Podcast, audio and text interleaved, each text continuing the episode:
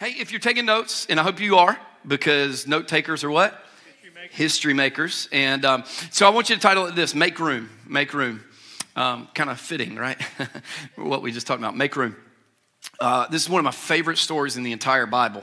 Um, I just believe that God has all that we need. Come on. I think God is all that we need.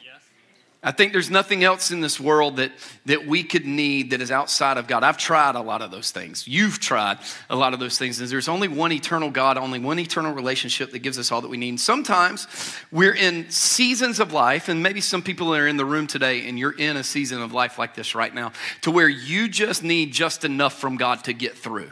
You ever felt like that? Like God just, I don't know. I, like I legitimately don't know how to get through this season. Like it's that hard of a season for me. It's that confusion, confusing. The anxiety is up, the stress is up, you know, the depression is up, whatever it is, right? That you're fighting, and those are real fights and real things. Life really happens. And sometimes you're like, God, if you can help me get through this season, right? And so sometimes we need just enough from God to get us through a season. But how many of you know that if we live in that season, then we're just in a survival mode? You shouldn't always be in a season like that. In fact, I would say this if you're always in a season to where it's always rough and you need just enough, you may be addicted to those seasons. Like you're just addicted to always just drama, there's always problems. Y'all thinking of somebody else because it ain't you, clearly, right? It's never you. And like, you know, you need just enough. But I, I, I, believe that there are also seasons where we go, you know what, God, I'm going to push for more. There's, there's more of you, and there's more in you, and there's more from you, and there's more in me, and there's more purpose, and there's more plan, and there's more ability, and there's more reach, and there's more impact. And God, I want more. I want all that you have, not just some of what you have, not just enough of what you have. I want all of what you have for me, God. And in those seasons, we push and we, we go, and we're kind of in a good season, and we're going, let, let me just get more and more and more. Because here's what I know if John 3:16 that says that God so loved the world he gave his only begotten son that whosoever should believeth in him shall not perish but have everlasting life. That is the only verse that I remembered in the King James version by the way. I don't know why I say it every time in King James. But you know, if John 3:16 he gave his life to give me life is true, then Ephesians chapter 3 and verse 20 has to be true. And that means that is that the God that is exceedingly abundantly beyond all that I could think or imagine, and He wants to do those things in my life. If John 3:16 is true, Ephesians 3:20 has to be true. Yeah, come on. And John 3:30 has to be true. Yeah. true. And the reality is, is we can't pick and choose and go, oh, that one's good, but that one's not. There is more of God than I think we realize. There's more in God than I think we realize. And, and, and for some of us, we just need to make some room. Now, it's holiday season. How many of you enjoy the holidays? Anybody with me? I, my favorite holiday is coming up. I know y'all are like, it's got to be Christmas. You're a preacher. My favorite holiday is not Christmas. Oh, Thanksgiving. Praise God. You know why? I love me some Thanksgiving. You know why I love Thanksgiving? It's, it's nothing more than the food, y'all.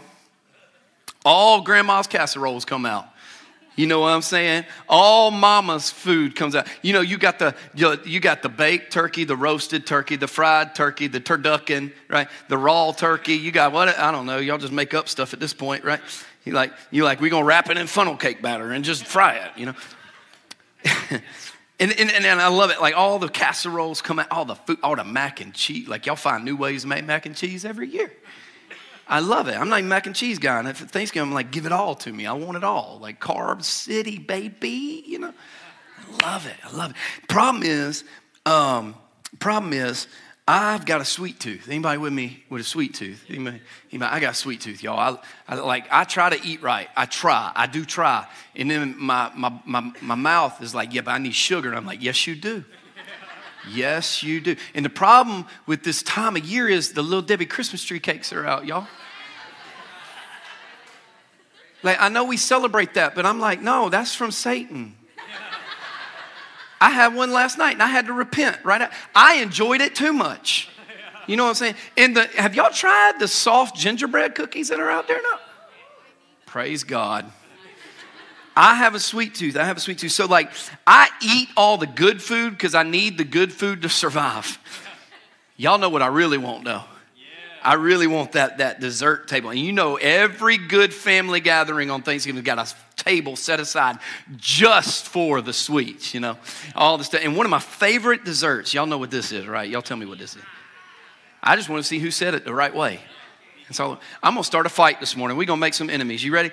Who says pecan pie? Anybody in the room? All right, who says pecan pie? All right, y'all know who you need to pray for in this room, all right? Is it can of corn or con of corn? Point given. All right, anyway, pecan pie right here. And uh, I'm just kidding. Some of y'all got really way too uh, offended by that. Um, I love pecan pie. I really do. And don't put ice cream on it. Don't put ice cream on it. I don't want ice cream on it. I just want all the pecans. And I don't even know what the ooey goodness is on the inside.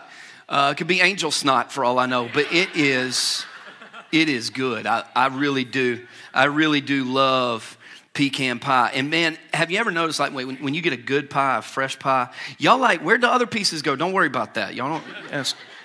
And like, when you cut that pie, man, it is like a Febreze aroma. Because you know, when you spray Febreze, you smell it six miles down the road.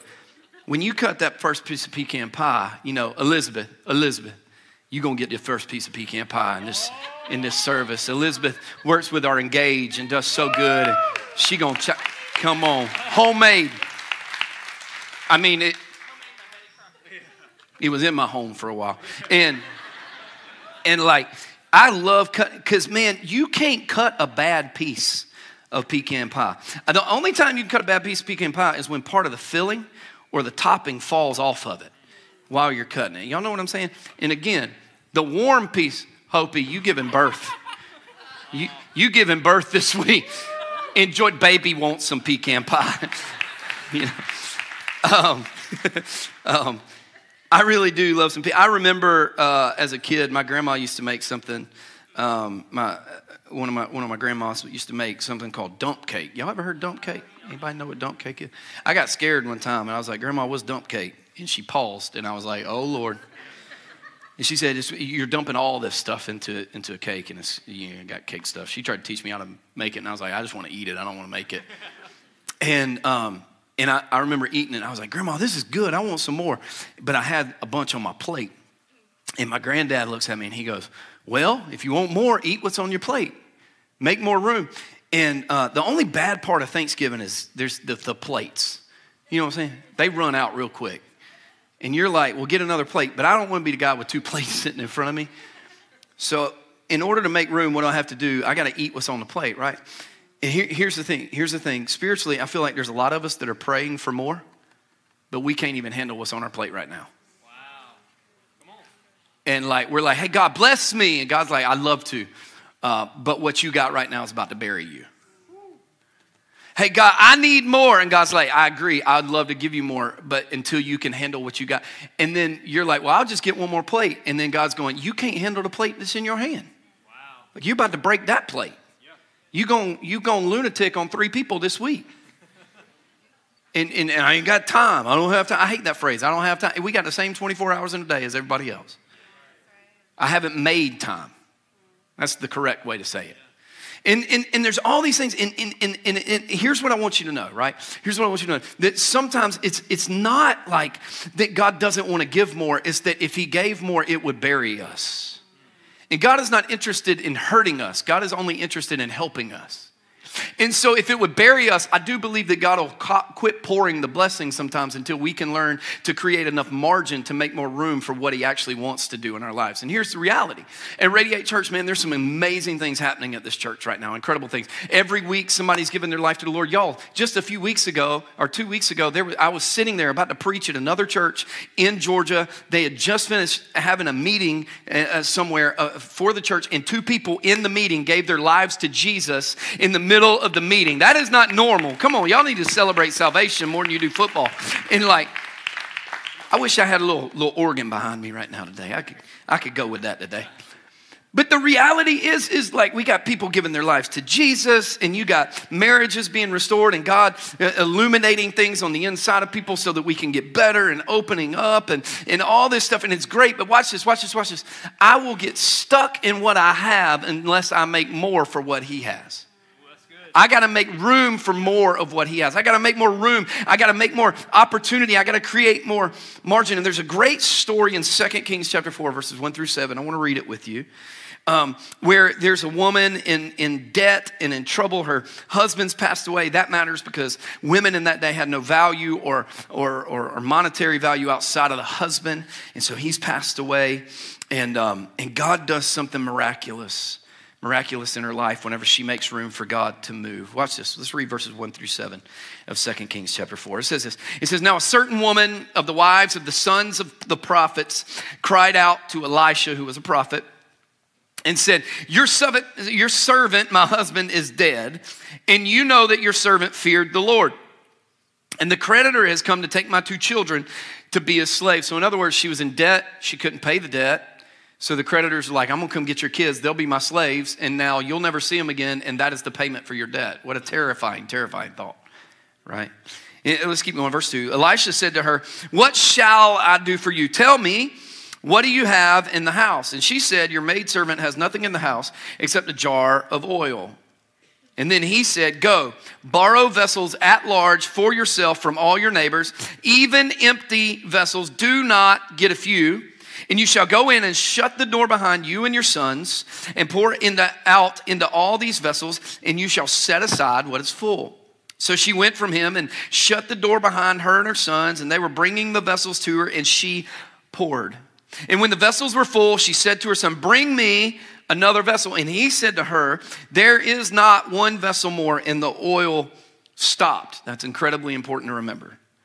In verse 7, then she came and told the man of God, and he said, Go, sell the oil and pay your debt, and you and your sons can live on the rest. I love the miracle that happens here, and I can never talk about faith without talking about this portion of Scripture. This portion of Scripture has probably impacted me as much as any other portion of Scripture in the Bible, and the way I live my life, the way that we operate as a church. And there's four quick observations. I'm going to go fast today, so you're going to write these down. Uh, four quick observations from this about faith. Number one, in verse one, she call, cries out to a prophet. She cries out to Elisha, who she had relationship with. Here's number one: relationships matter. Relationships matter. You got to know that. I got to know that. We got to realize that. And if we're not careful, we'll see that and we'll go, yeah, that's a middle school tribe and a high school tribe thought. No, and, and the, long, the older I get, the more that I do what I do, the more I grow with God, I've got to understand my relationships with others matter. Here's what I know. Here's what I know. Sometimes when God wants to bless you, he brings a person into your life. but sometimes when the enemy wants to distract you, he brings a person into your life. And if I'm not close enough and I can't discern relationships, and I can't figure out what life giving, God honoring relationships, friendships, life groups, all that stuff, if I can't figure out what that looks like, I will embrace a distraction and I will push away a blessing because I'm embracing the wrong relationships. Relationships, 1000% matter. Relationships should be life giving. That's why we do things like life groups and teams and stuff like that around here because we want to foster relationships that make us better, that grow us spiritually, that grow us individually and get us to a place to where we can get better than we are and grow closer to God right now. And in relation like relationships will expose us to new ideas and new themes and new revelations and new new concepts with God and new ideas in life and what God wanted to do for this woman, this widow in 2 Kings 4, came through a relationship. Let me ask you a question. What if you were the breakthrough for somebody in your life? That's good. But because I won't lean into a relationship, I can't be that for somebody. Or what if somebody in your life is the breakthrough for you, but I'm not willing to make room for God to move in that relationship? Or I'm not willing to go, hey, that's not a life giving relationship, and I'm giving way too much of my time, my energy, my effort to that relationship. I'm gonna back away a little bit. Why do we hang on to, to leeches? Why do we hang on to relationships that just suck the life out of us? And make us like we walk away. Y- y'all been y'all, why y'all quiet on me today? You've been in those conversations where you walk away and you're like, God, I got nothing left. Good grief. Like, this thing, whew, and you're exhausted and you're frustrated. And then you walk away from relationships where you're like, man, that was like a breath of fresh air.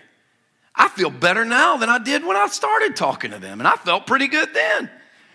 And the difference is, is the type of relationship that they are. What if what God wants to do in the relationships isn't just through that them, but through you? What, what if, what if, what if what God wants to do in your coworkers, He wants to use you to do it? What, what if what God wants to do in the 803 and in the 843 in Florence or wherever you're from, what if what He wants to do in that area code is from you? From us. What if what God wants to do in my marriage is not through my spouse, but it's through me? What if what God wants to do in my kids is not through uh, tribe student ministries being the only person that's a good impact? What if it's through me too? Oh, come on, y'all got real quiet because this, this is putting a challenge on me. And see, I think all those extra things are great, but I'm just telling you, if they go home and it's the same thing, what changes? What's different? What if what God wants to do in their life is through me and my spouse, me and my myself, me and what I am? And here's the reality, here's the reality. If I'm the smartest person at the table in my relationships, I'm sitting at the wrong table. I should sit in relationships that challenge me, that disagree with me. And we live in a world today to where it, we have devalued disagreement. I think disagreement is highly valuable. In fact, if I don't disagree with somebody about once or twice a day, I feel like I'm not even living. Because the truth is, I don't have to agree with you. You can look at me and go, there's another way of doing this, and I can agree with it and still not do it any different.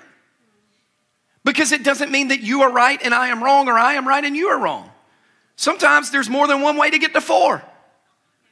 Two plus two is four, three plus one is four, five minus one is four. There's a million different ways to get to four. And the reality is, is we've devalued disagreement. And so now we cannot be in relationship with somebody that challenges us and disagrees with us. And if we can't do that, can I tell you something? You will never grow. You will never get past the level of faith, the level of belief, and the level of life that you're currently at until we learn to go, I can disagree with you and still love you. Because if nobody can correct you and nobody can challenge you, if you don't want to get better and you want to just be enabled to continue doing what you are in life, can I tell you the other person is not the problem?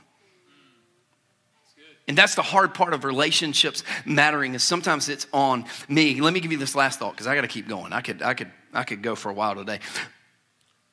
You can't bleed everywhere with everyone. Yeah. Life hurts, but some of us are bleeding with the wrong people and on the wrong people, and we're giving all of our life to them. And watch this there are people out there that only want your business so that they can hold it against you. Let me be real honest. There's people in this room, the only reason you want their business is so you can hold it against them. We mask it with, let me pray for you. But then we go tell four other people before we ever pray about it. Come on, preach it. And, and, and, and how do I know that's in this room? I think we have the greatest church in the world. But I'm telling because we're all human. That's why. And we all fall short of the glory of God. That's why. But the reality is, is I don't, we can't bleed with everybody. I need a life group that I can bleed with. I need people that I trust that I can bleed with that see my guts sometimes and go, this is where I'm at and I'm really struggling today. I'm really hurting today. Because if I do that to the wrong people, they will use it in a bad way, not in a good way. Are you with me?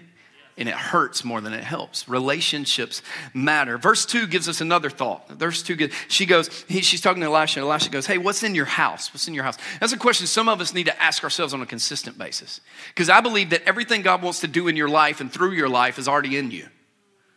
You already have enough in you that God can use and expand to make an impact in the world with your friends, with life, with your coworkers, wherever you are. He asked her, he said, What's in your house? She said, Oh, I just got this little jar of oil. And then we see the rest of the story where he uses that little jar of oil to do a miracle. Uh, and this is what God's taught me throughout life God uses what seems insignificant. God uses what seems insignificant. Well, I'm just a I'm just a little old boy from Elgin, South Carolina, you know, deep country accent, crazy. I'm the only kid that my Sunday school teacher had to kick out of Sunday school class multiple times. That's true story right there. I'm, I'm just a, I just enjoy having fun and joking around. I filled out of Old Testament history, like you know, like I just, I'm just me. I ain't got much, Lord. I just, you know, little old me. But when we put what we don't think is much in the hands of the Creator, it becomes more than enough. Yes, that's good. Come on. And we have to be willing to let go of everything that we have. We have to be willing to let go of everything that's in our hand and go, whatever's in my house is yours, God.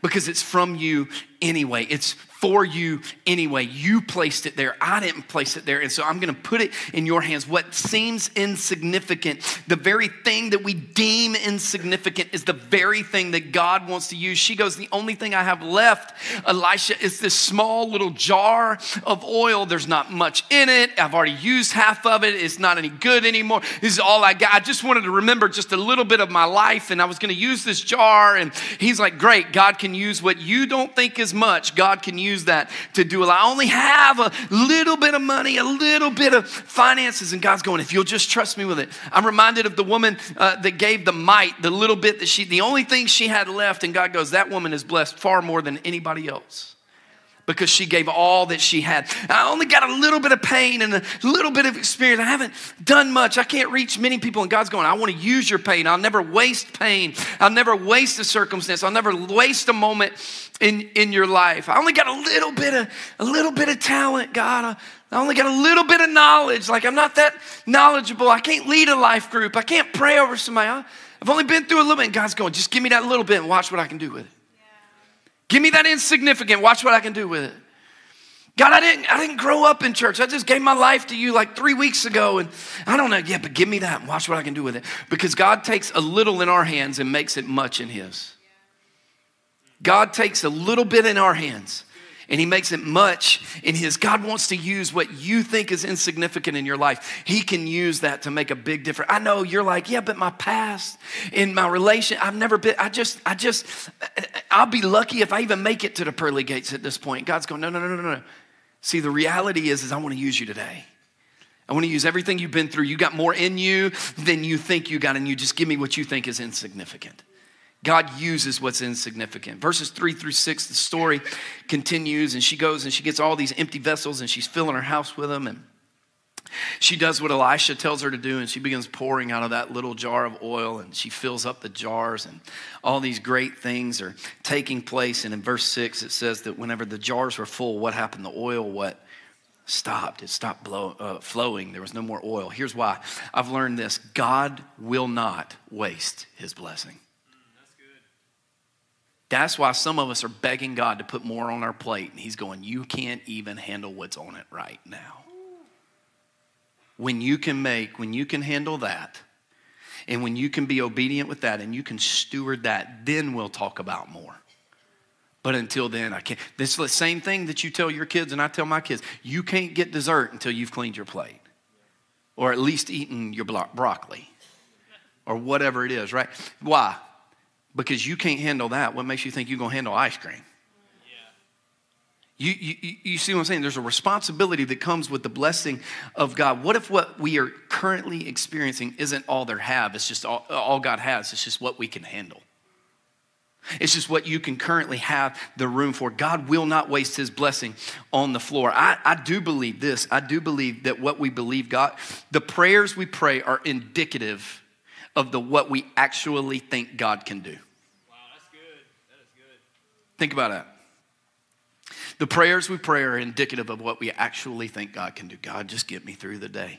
Is that really all He can do? That's good. Is just get me through the next 12 hours? God, if you could. And there are seasons where that is a stretch of faith for some people. I've been in those seasons where, where the darkness just seems to like just come over me, but they shouldn't be a lifetime. If I'm just praying, God, just give me to the next paycheck all the time, then the problem isn't, right? The financial problem. The problem is, is how I'm handling what's on my plate. Yeah, that's good. God, just get me through. God, just get me through. God, just, just make my wife desire me one more time today. God, just help me. God, just let my kids listen to me. God, just, and if that's always our prayer, hear me then maybe the problem is that we aren't even believing that God can do more than just right now. He's the God of the universe, folks. He's the God that created everything that we get to experience today. He's the God that gave you breath this morning. He's the God that gave you life. He's the God that sent his son to die and pay a debt that you and I couldn't pay because he wants to be in relationship with you. He's bigger than a just get me through. He's bigger than a just survive. He's bigger than a just, oh God, just if you could. No, he's bigger than that. He's the God of the universe. He's put more in you and more in me, and we can increase our capacity for more of God. We can increase our capacity for more, for more of God.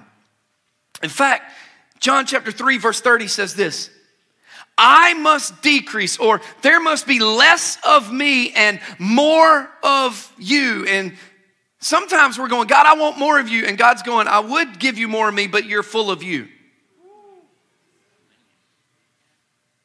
And sometimes the problem isn't God going, I'm gonna punish you. Oh, I'm a mean God. No, sometimes it's God going, You have become your own God. And until you realize that you're not and make room for me, I can't fill you anymore. Yeah, but He's God. He can do whatever He wants. Absolutely, but He will not force Himself. It's a decision. Some of us, and I'm gonna be real bold for a minute, some of us, you're so full of yourself that you can't have a smidgen of God left in your life. And we wanna know, well, God, why won't you bless me? Maybe it's not that he's not blessing you. It's that, that you've blessed you all that you can and now you're realizing your limits. Great day. That's good. I know I've been to that place. That's in my life. And, and, and hear me, I want you to be proud of what you've accomplished in this life. I think you should be. I'm, I'm proud of what God's allowed me to do in this life, but here's what I realize, and I tell myself this all the time I'm not smart enough, good looking enough, knowledgeable enough, I ain't talented enough to do anything that God's allowed me to do and given me any kind of platform that He's given me and anything that I see that's coming down the road. It's only by the grace of God that I have any kind of ability to make any kind of room to do more for God, and that just means that I have to continually be less of me. God, this ain't me. God, speak through me. I pray every Sunday morning. This is my prayer before I walk on every on every stage. This is my prayer. God, wear me like a coat today. Do not let any word I say be my words. Let it be your words and let it impact people because I can't do a thing. That's my prayer every Sunday. And here's the reality I pray at every opportunity I get to, to pour into leaders, to pastor pastors, to preach at other churches. Why? It's a reminder this ain't about you, Bubba. This ain't you. It's all God. Less of me more of you. I can create more capacity by going, all right, God, you got more for me. What do I need to change in my time? What do I need to change with my talents? What do I need to, how do I need to be generous with my treasure, my time, my talent, my treasure? How do I need to like refine, like reconfigure my calendar? What do I need to do to, so that I can reach more people and do more things and, and become more than you've called me to be? And then the fourth lesson is found in verse seven. I love the end, and I'm going to end on this one. That Elisha goes, Hey, it's great filled the, the oil stop, no big deal. Now, here's what I want you to do go and sell all the oil, pay the debt that you owe, right? And you and your sons can live on the rest. Here's what he says. Here's, here's a lesson I'm learning. I got to learn to live with it. I got to learn to live with it. What do, what do you mean by that? Let me ask you a, a hard question. If God never gave you anything else in his hand, would you be okay? With just you and him. Yeah, but I want, I want that new Tundra. I'm with you. Trust me. But if God never gave it to me, would I be all right? Would I be okay, just me and God? Because here's what I'm learning. Here's, here's what I know God, or everything minus God, is nothing. But nothing plus God is everything. Let me say that again. I can have everything in this life that everybody wants white picket fence, big house, nice car, brand new Tundra, big boat.